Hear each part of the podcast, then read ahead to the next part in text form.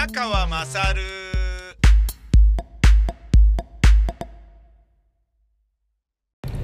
お前の母ちゃん宮川まさるです。今日はいろんなところ行ったり、来たりする日なんですけど、家の近くを、家の近くっつっても車ですけど、車やバイクですけど、行ったり戻ったり行ったり戻ったりをなんか4往復ぐらいする日なんですよね。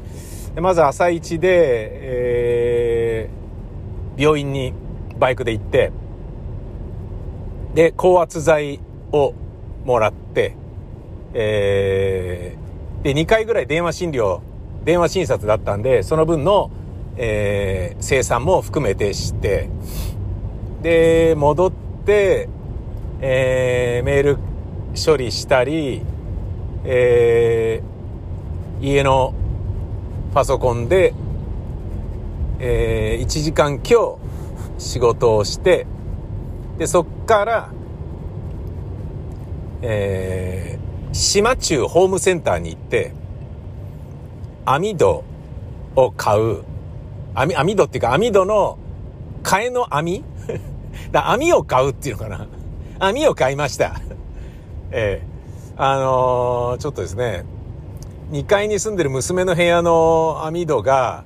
ずっとね、だから多分20年ぐらいそのままだったってことなんだろうな。ベリベリに剥がれて外側にビロンビロンになってて、何これ何これみたいな。でこの間歩いてて気づいて、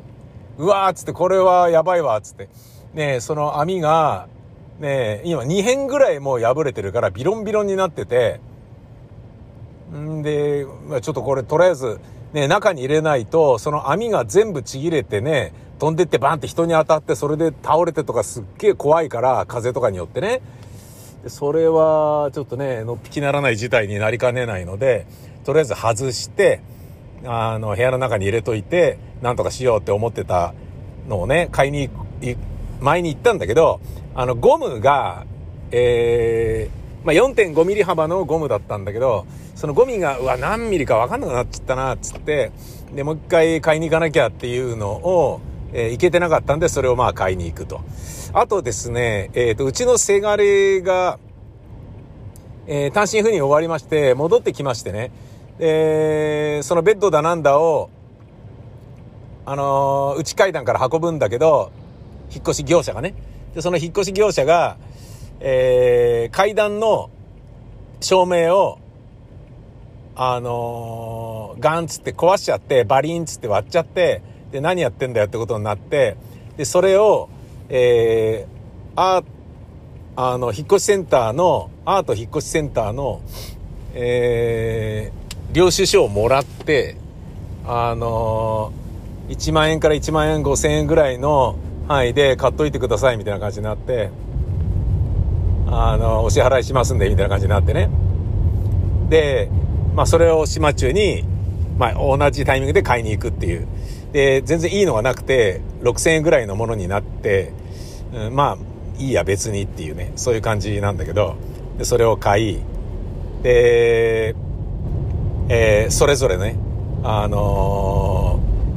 取り付けは、網戸は今日はできねえやってことで、取り急ぎ裸電球がぶら下がってるだけの階段の明かりを、せがれがもういるんで、ちょっと脚立をね広げて、でちょっと登って、結構ね階段の一番上の部分ってことは2階の上にあるわけじゃないですか。だけどその真ん中辺のところについてるから、脚立をね階段のステップ幅じゃなきゃ置けないし、何これ危ねえじゃんみたいな感じになってて、弱ったなみたいな。でちょっとせがれにね脚立を抑えさせて、脚立をもう完全に180度開脚で広げて、はしごにしてね登らないとダメで、そんなことやって、で今からイエローハットに行くんですけどね、今日は16時にイエローハットの作業を予約してあって、それはですね、ようやく物が届いたと。で何を僕は頼んでいたかというと、スマートフォンのミラーリングを、Bluetooth とかではなく有線でやろうという、そういうわけでございます。別に Bluetooth でやってもいいんだけど、Chromecast とかになるでしょ。でも Chromecast だと Wi-Fi じゃなきゃダメだから、あ、じゃあダメじゃんってことになって、いいのか Bluetooth、 いいのかなあ、ダメだよな。だ、まあ要はなんか有線で、電池もパケット代も大してかからず、スマホに映ってるものをこのでっかいカーナビに映すにはどうしたらいいんだろうっていうのを考えた時に、僕ね、YouTube プレミアムに入っているものですから、 YouTube プレミアムで見たいなと思うやつを家にいるときに、つまり Wi-Fi 環境にあるときにオフラインでスマホにダウンロードしといてね、一時保存っていうやつをしといて、でそれを外で例えばロケとかね、どっかに行くときとかに車乗って、それで見るっていうことをすれば、外でねパケット代が1円もかからずいけるじゃないですか。こいつはいいぞっていう、そういうことですね。でスマートフォンホルダーを買おうかなと思ったんだけど、まあそれだったらそうやってね全部写しちゃった方がいいんじゃねえかと思って、で極端な話、FC バルセロナの試合があるのに仕事で忙しくてみたいな時にね、その FC バルセロナの試合をDAZNとかワウワウプレミアムとかで見ることができるけれど、スマホでね、でそのために iPad を持ち歩いてたりする時もあるけど、それを、スマホで見ないでこの車でエンジンかけてアイドリングにしてどっか止めてこのね、カーナビの画面に映せばいいんじゃねっていうことでやってみようじゃないかっていう、そういうことにしたわけですね。でそのグッズがですね、なんか2つぐらい必要で、あとはアップル純正のやつで、HDMI のコネクタを、iPhone の、お尻にさせるやつに変えるやつが、まあなんか8000円ぐらいしてちょっと高いんですけど、ただまあやっぱこういうのは純正のがいいだろうなと思って買いましたね。まあ去年まで運営していた大塚レイサマースタジオというところで若手の劇団の方がねレンタルしてくれてた時に、そこでよくね、うちプロジェクターも貸し出してたんで無料で、そのプロジェクターにスマホとか、そういうものでね撮ったものを映すっていうようなことを若いね、劇団の方々がやってた時に見かけてたんですよ。これがまた高いんですよなんかって言ってて、あ、そうなんだとかって、その時は一言だったんだけど、まさかそれを自分で買うことになろうとはっていうね。いやもうね、今思うとね MS-DOS を使ってた頃からの、つまりもう元よりマイクロソフト派の僕が iPhone をこんなにバリバリで使うようなね人生になろうとはっていう、もう本当に驚きですよね。アンドロイドも使ってたけど、しばらく使ってたけど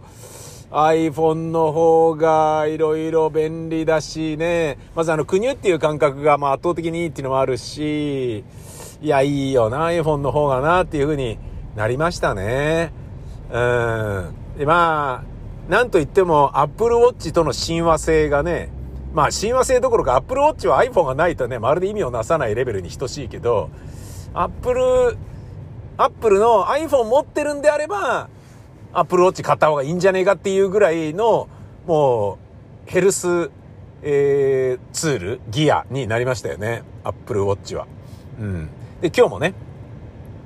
そのあともう一個、足の爪水虫が治そうと思って皮膚科に行ってるんですけど、そこもさっき行ってきたんですけどね。でそこは自転車で行ってるんですね。自転車で行ってる時に、そのやっぱねアップルウォッチが今自転車に乗ってませんか、これ屋外サイクリングをしているっていうエクササイズにカウントしてもいいですかねみたいなことを聞いてきてくれるんだよね。ありがとう、じゃあそうしといてみたいな感じで、俺エクササイズ気分だったわけじゃないけどエクササイズしたことになっちゃってるみたいな、ありがとうアップルウォッチみたいな、そういう感じね。つまり今日は車乗ってバイク乗って自転車乗ってって全部、まあ1日1回は乗った方がいいだろうなっていうようなものを一通り乗ってるっていうね、自分の中ではこう乗り物サイクルヒットの日っていう風になって、まあ悪くないんじゃないって思ってるんですけどね。ただまあ今一個やらかしたのはですね、まあ最初病院に行くのにバイクで行って帰ってきた。次に歩いて、処方箋持って薬局行く、帰ってきた。で、皮膚科に行くのに、自転車で行って、その後松屋に行って昼飯食ってラトゥイユカレーとかいうのを食べて帰ってきた。で、待てよと、俺全然最近自転車乗ってないんだから、このままイエローハットも自転車乗って行っちゃえばいいんじゃねとか、あのぐらいの距離だったら全然大丈夫だべっつって、一回イエローハットに自転車で向かったんだけど、あ、ちょっと待ってそうです、気づきましたね車で行かなきゃダメだよなぜなら車に取り付けてもらうんだから。やばい、4時に予約してるから早く行かなきゃっつって、4時に間に合うべ自転車でもねみたいな感じで行こうとしてたんだけど、いやちょっと待ってと、行ったところで意味ないよと、何の意味もないよ、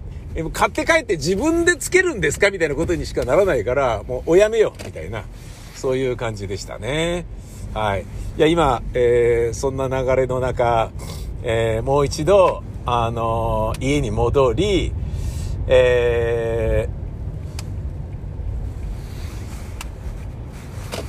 車でイエローハット、車に乗り換えてイエローハットに来るっていうことができて、スマホを片手で持ってるから U ターンしてケツから入れずに前から駐車場に突っ込むという、まあどの道ね、まあ、作業してもらうからまあいいやっていうことにさせてもらいましょう。到着しました。無事今日ね着いたらいいけどな。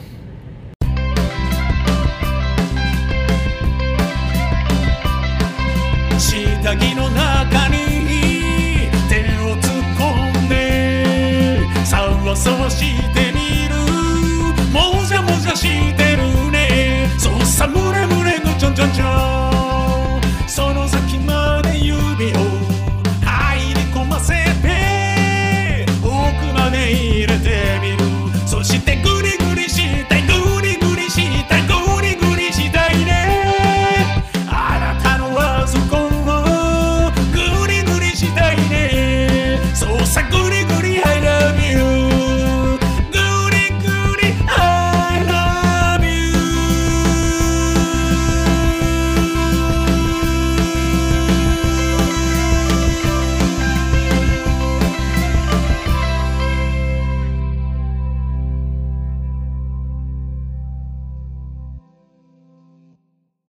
無事イエローハットの、作業が終わりまして、いやー快適だ、これ快適だっていうのは、ミラーリング、スマートフォンのミラーリングがこのカーナビでできるようになって、まあ要は HDMI のケーブルをね、裏に挿してもらって、でそれをこっち引っ張って、で iPhone の、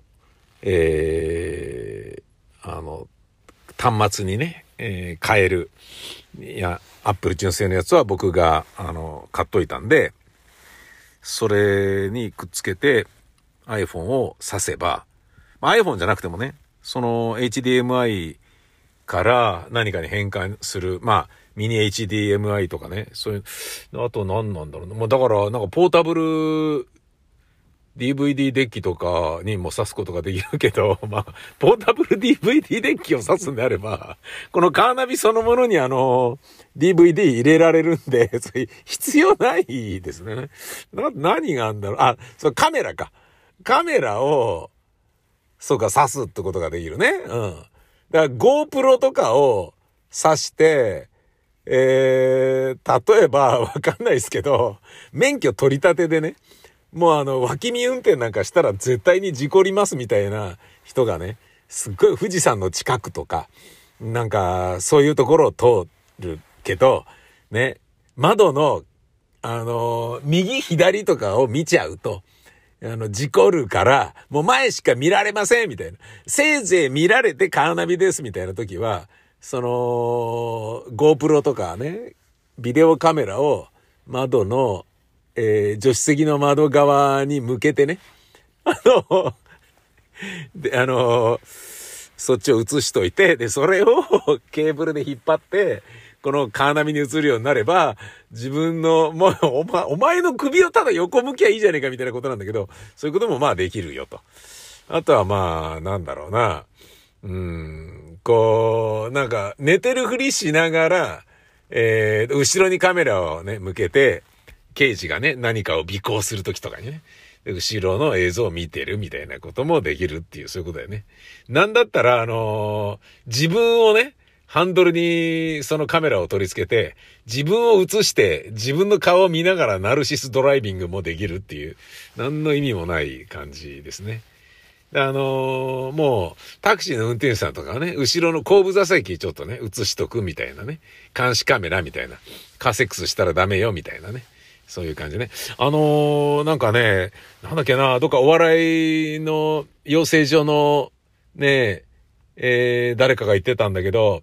カラオケボックスじゃねえや、漫画喫茶でバイトしてると、やっぱね、乳繰り合うカップルとかいるんですよね、つって。あ、なんかやってんなと思ったらそこ行って、なんかね、話しかけたりとか、なんかね、わざと足音出して歩いたりするんですよね、とかって。これフェラチオしてんじゃねみたいに思うと、そこに行ったりするんですよね、とかって言って、なんかね、言ってたな。やんじゃねえぞ、お前ここで、みたいな。掃除するの大変なんだからな、みたいな。そういうことらしいですね。なるほどね。うん、いや、まあ、いろいろありますわね。そのね、このね、スマホのミラーリングができるようになったっていうのが、もうなんとも感動的。で、感動的っていうのは、その iPhone に挿してることによって、iPhone の、音も、このカーステからドカンって聞くことができるから、めちゃめちゃ音がいいわけですよ。YouTube どころか、だから、あれだよね。U-NEXT とか、そういうのを見ることができちゃうわけじゃないですか。まあ、パケット代かかるけどね、外だから。でもいいぜ。でもいいぜ。長旅の時に、なんかね、音声聞いてるだけでも良さげな、ドラマとかさ、なんかそういうのをね、もう見ることもできちゃうわけですよ。だってね、ワウワウのね、オンデマンドコンテンツとかだと、東京03のね、ライブがね、なんか3、4本、5、6本出てたんじゃねえかなと、バカリズムのね、単独ライブみたいなものとかも何本も出てて、まあ、それをね、こう、ファンでもないのにね、見て面白いのかっていうようなところもまあ多少あるけどさ、それで言うなら YouTube でね、凝縮されたね、3分ネタのテレビサイズにね、凝縮されたね、コント見た方がいいんじゃないのみたいなね、そういう気持ちもまああるけれど、それがね、できるってわけだよね。で、俺まだやってみてないんだけど、ナビゲーションそのものも Google マップでスマホでナビさせてっていうことができるんじゃないかなと思ってね。まあ当然できるよね。うん。で、それをあれ？カーナビと Google の両方にナビゲートさすこともできるってことだよね。だって今までカーナビにナビさせてで、スマートフォンはここに置いとくけど、スマートフォンで Google マップにナビさせてみたいなこともやってたわけよ。で、どっちの言うこと聞こうかな、みたいなものを自分の中で思案しながら決めてたんだよね。で、それを、同じスピーカー、同じカーナビの、カーステのスピーカーから、Google マップのナビゲーションと、このカロッツェリアの、なんだ、カーナビゲーションの声と両方がこう出て戦うわけだよね、きっとね。うん。で、同じね、ルートを選ぶとは限らないし、ねえ、その辺はどうなるんだろうな。でね、僕のカーナビはでっかいので画面が、多分今出てるやつで一番でかいんだと思うんですよね。で、まあそういうのをわざと買ったんですよ。ちょっとここに金かけてみようと思って30万ぐらいかけたのかな、これに。でね、その画面にカーナビ映してて、で、カーナビをちょっと半分ぐらいにして、で、その画面の左側にテレビを映すっていうようなこともできるわけよ。で、そのテレビを映すっていうのをこの HDMI にするっていうことをやれば、その、カーナビが右側で、Google マップのスマホが左側に、地図を2つ、しかも2種類のルートを、競い合いながら出すこともできるっていう、まああんま必要ない、あんま必要ない動きだけど、それができるねっていうのがあるね。うん。まあイエローハットはね、僕がイエローハットまた行ってきたよとかって言って、イエローハットでまたしてもなんとかしたぜとかっていう放送を聞いて、TBS ラジオの営業の人が、あ、宮川さんイエローハットなんだ。よしっつって。で、その登録テープを持ってイエローハットに営業をかけて、イエローハットに、スポンサーについてもらうということがあったんですよね。なんともありがたいお話で。ねえ、本当なのつって、その社長がね、調べてくれて、あ、本当だ、宮川さん本当にイエローハットの会員になってる。こんなにいっぱい来てるとかって言って、その社長さんが宮川さんの番組をね、声を寄せてくださってて、うん。で、まあ、じゃあ、スポンサードしましょうよ、みたいなことになったらしいんですよね。うん。まあ、未だに言ってますけどね。うん。まあ、家から近いっていうのもあるしっていう、なんかね、とりわけなんかね、なんだ、オートバックス嫌いだぜとかそういうの別にそんなにないんですよね。ただ、近いのがイエローハットっていうだけだったっていうことなんですよね。別にイエローキャブの巨乳アイドルが好きだったとかいうことも別にないですし、別にね、黄色人種としての矜持があるとかそういうことも別にね、ないし、別にそういう意味合いでイエローってついてるわけでもねえし。信号が黄色でも渡るぜってことでイエローハットを選んでるわけでもねえし、当たり前だよ。そんなこと分かってるよってね。イエローモンキーに真鍋かおりを取られたキリンのね、彼をいたわってとかいうようなことでもないし、みたいな。そんなどうでもいいよ。どうでもいいよ。無事ね、まあ、できてよかったなと。なんだけど、あんまり読書はかどんなかったんだよな、やっぱりね。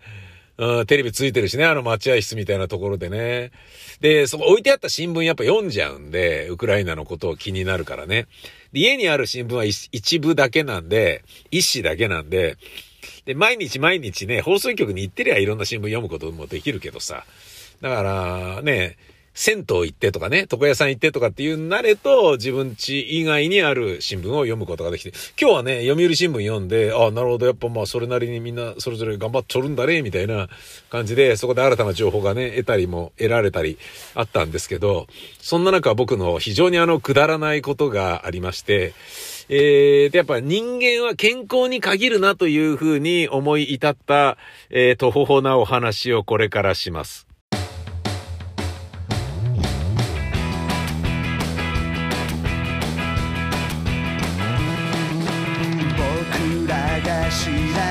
知らずに忘れてしまったものは心の奥に沈んだ100万馬力の自分、隣の芝生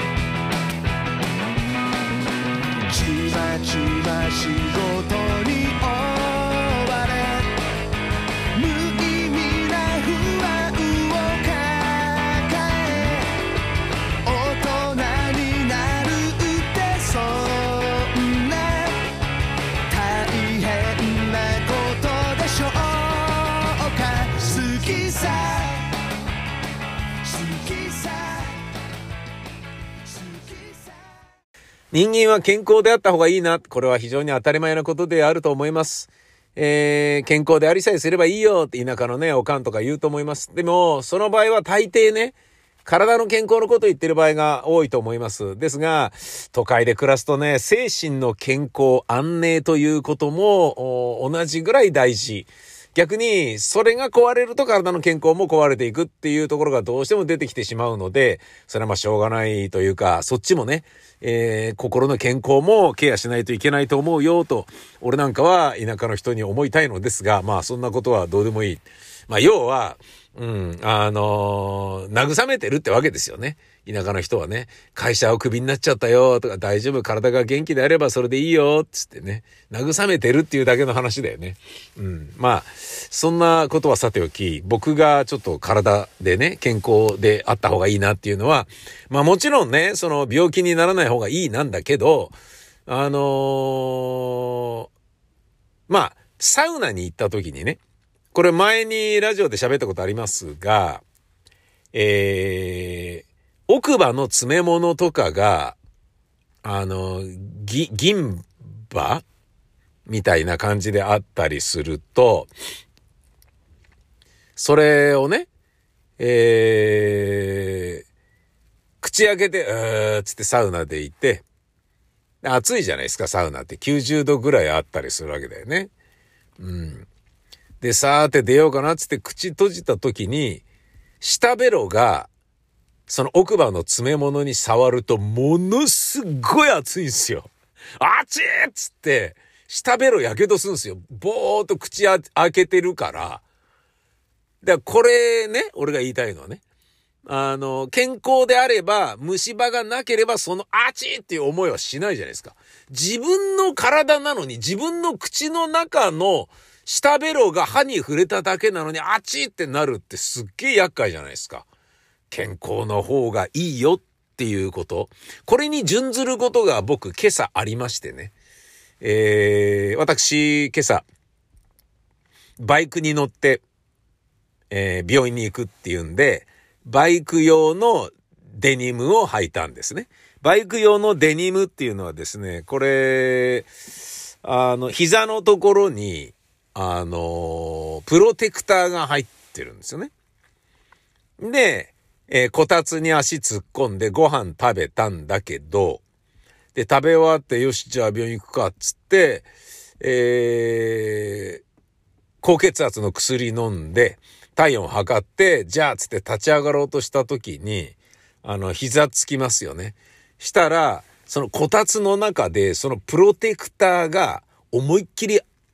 熱くなってたらしくて、さあつって立ち上がろうとした時に片膝ついたら、膝とそのプロテクターが強く密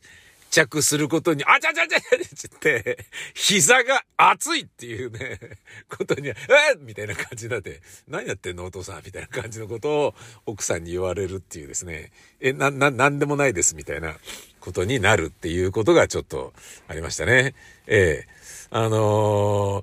れに関しては、健康であった方がいいねっていうこととはちょっと関係なかったですね。別に奥歯は確かに、虫歯じゃない方がいいけど、バイク乗るのであればこのプロテクターは絶対いるわけだから、健康不健康関係なかったですね。いやーびっくりだよ。膝が熱いみたいな。膝だけが熱いみたいなね。ことなんだよね。あとね、暑いで言うとね、そのバイク、俺ね、ECU チューニングっていうので、要はすんげえ乗りやすくなったわけですよ。で、これありがたいぜ、つってね、じゃあもう今年はいろんなとこ行くぞ、つって。でもね、遠く行くってなると、寒い、地方も行くかもしれないし、夏でもね、風切ってるとね、グリップヒーターあるととっても便利だったりするわけさ。で、グリップヒーターのパワーが弱まってきたから、純正のグリップヒーターに変えよっつって、変えることにして、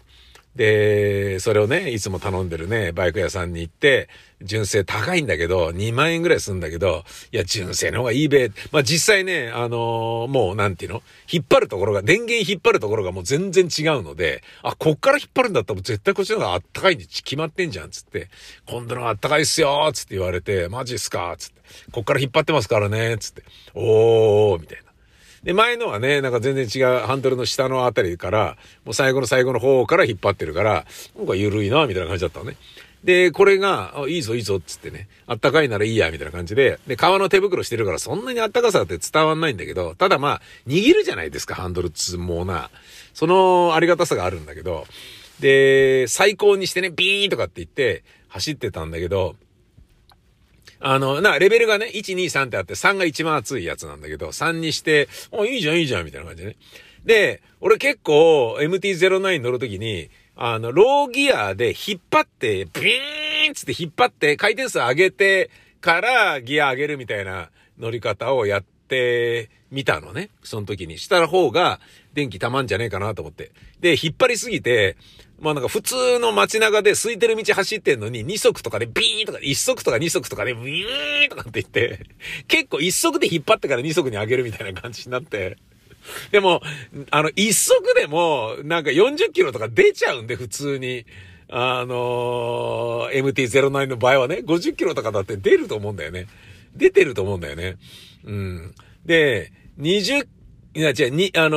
カンド、2速に入れたとしても、2速でも70キロ、80キロとか出そうだからね、あれ。そこまで出さないけど、そのぐらい引っ張ることができるわけよ。回転数上がるっていうね。で、電気その分溜まるじゃないですか。で、走ってていいなと思ったんだけど、もうある時、ものすごい熱く感じて、手が熱いみたいな感じで、